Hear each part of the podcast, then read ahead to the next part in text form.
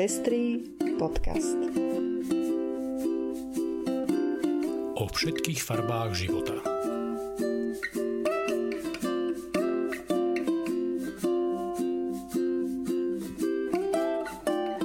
Vítame vás pri 68. vydaní Pestrých správ. Toto sú informácie, ktoré prinášame. Kanada pracuje na zákaze konverznej terapie. Belgicko zruší údaj o rode na občianskom preukaze. V Poľsku pokračuje súboj o práva žien.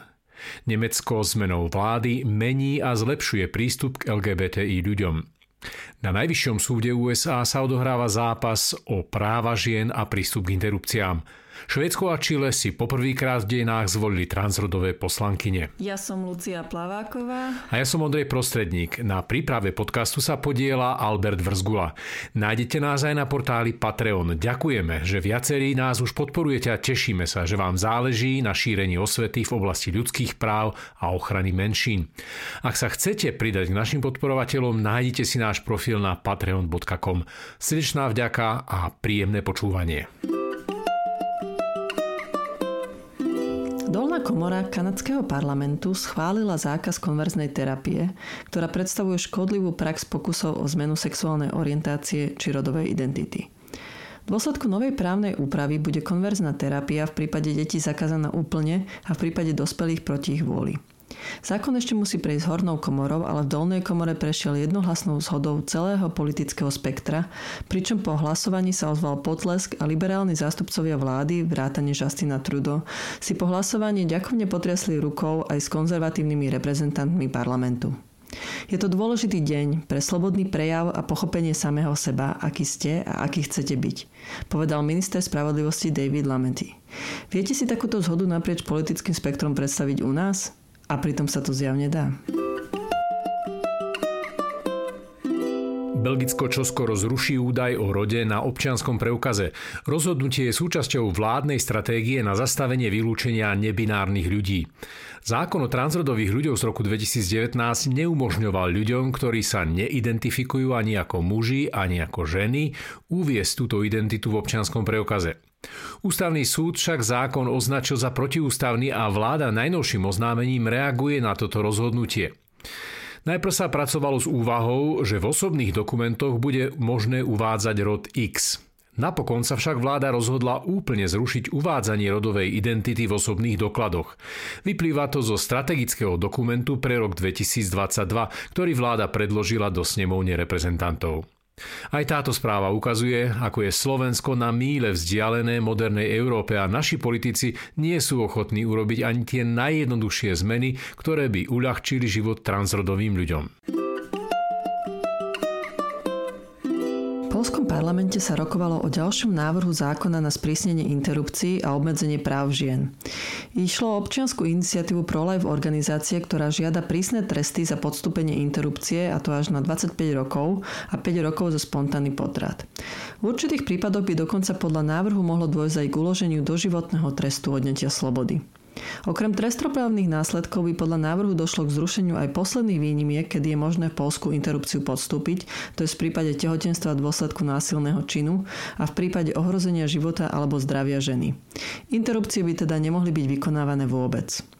Okrem úplného zákazu interrupcií bol tiež predložený návrh, podľa ktorého sa mal zriadiť rodinný a demografický inštitút, ktorý by mal právo zasiahnuť do súdnych konaní a správnych konaní týkajúcich sa rozvodov a adopcií, pričom by mohol rozhodnúť, či dôjde alebo nedôjde k schváleniu rozvodu a mohol by aj predložiť návrhy voči LGBTI rodičom, žiadajúc zbavenie ich rodičovských práv. Zároveň by mal prístup k všetkým dátam ohľadom tehotenstiev a spontánnych potratov v Polsku. Tieto návrhy našťastie schválené neboli. Ukazujú však kam až môže zajsť ultrakonzervatívny extrémizmus, ktorý sa rozpína v okolitých krajinách. Nová nemecká vláda predstavila minulý týždeň obsah koaličnej zmluvy.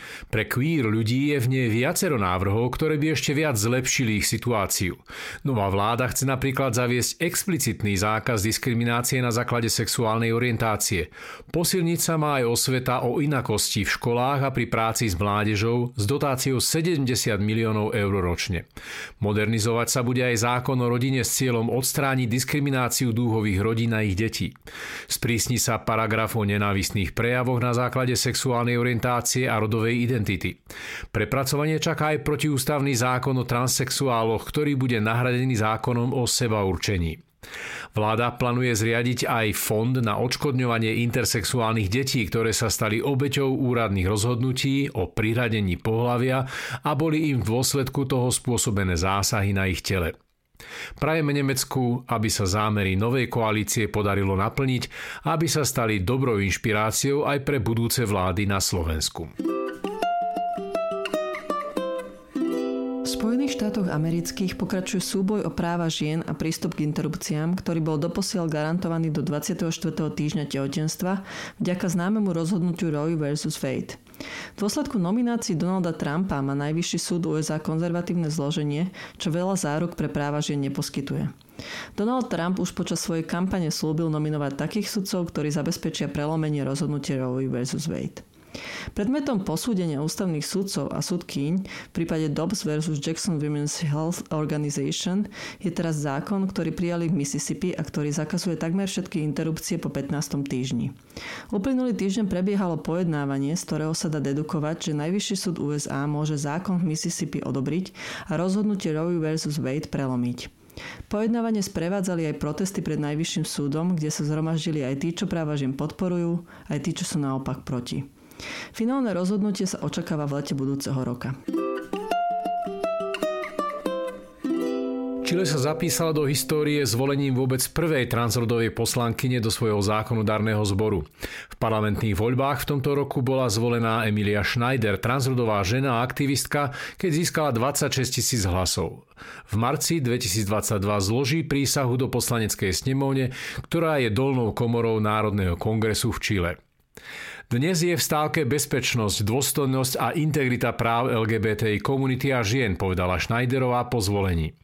Krajná pravica sa snaží, aby zvíťazil strach, ale musíme presadiť nádej, tú istú, ktorá nás viedla k hlasovaniu za novú ústavu v roku 2020 a tú, ktorá prevládla v tomto poslednom desaťročí politickej mobilizácie, dodala Schneiderová.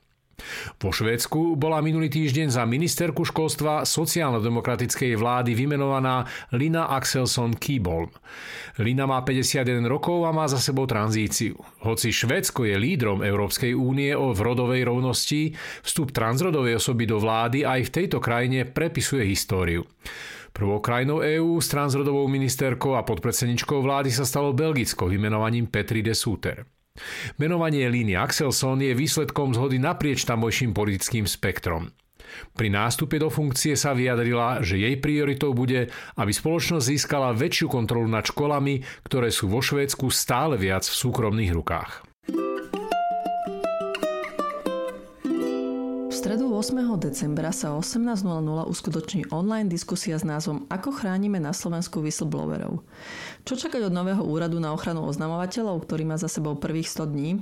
Aké je byť teda whistleblowerom na Slovensku? A líšia sa ich dilemy od uvažovania podobne odhodlaných ľudí v zahraničí? Ako sa s týmito prípadmi vyrovnávajú zamestnávateľia? A dokáže nový úrad naozaj niečo zmeniť? Susana Kovačič-Hanzelová bude o týchto témach diskutovať s predsedničkou Úradu na ochranu oznamovateľov Zuzanou Dlugošovou, bývalou zamestnankyňou Ministerstva zahraničných vecí a whistleblowerkou Zuzanou Hlavkovou, podpredsedničkou predstavenstva spoločnosti Skanska na Slovensku Magdalenou Dobišovou a riaditeľom Transparency International Slovenskom Michalom Piškom. Femislam, tak sa volá online podujatie Košickej tabačky, ktoré môžete sledovať v útorok 7. decembra o 19. hodine. Posledný slam v tabačke sa bude týkať hlavne žien a ženských práv. Uvidíte špičky slovenskej a českej scény, ktoré sa venujú práve týmto témam. Slam sa uskutoční v rámci podujatia 16 dní aktivizmu proti násiliu páchanému na ženách. Podrobnosti nájdete na webe tabačky. A to je už všetko z dnešného vydania Pestrých správ. Do počutia o týždeň.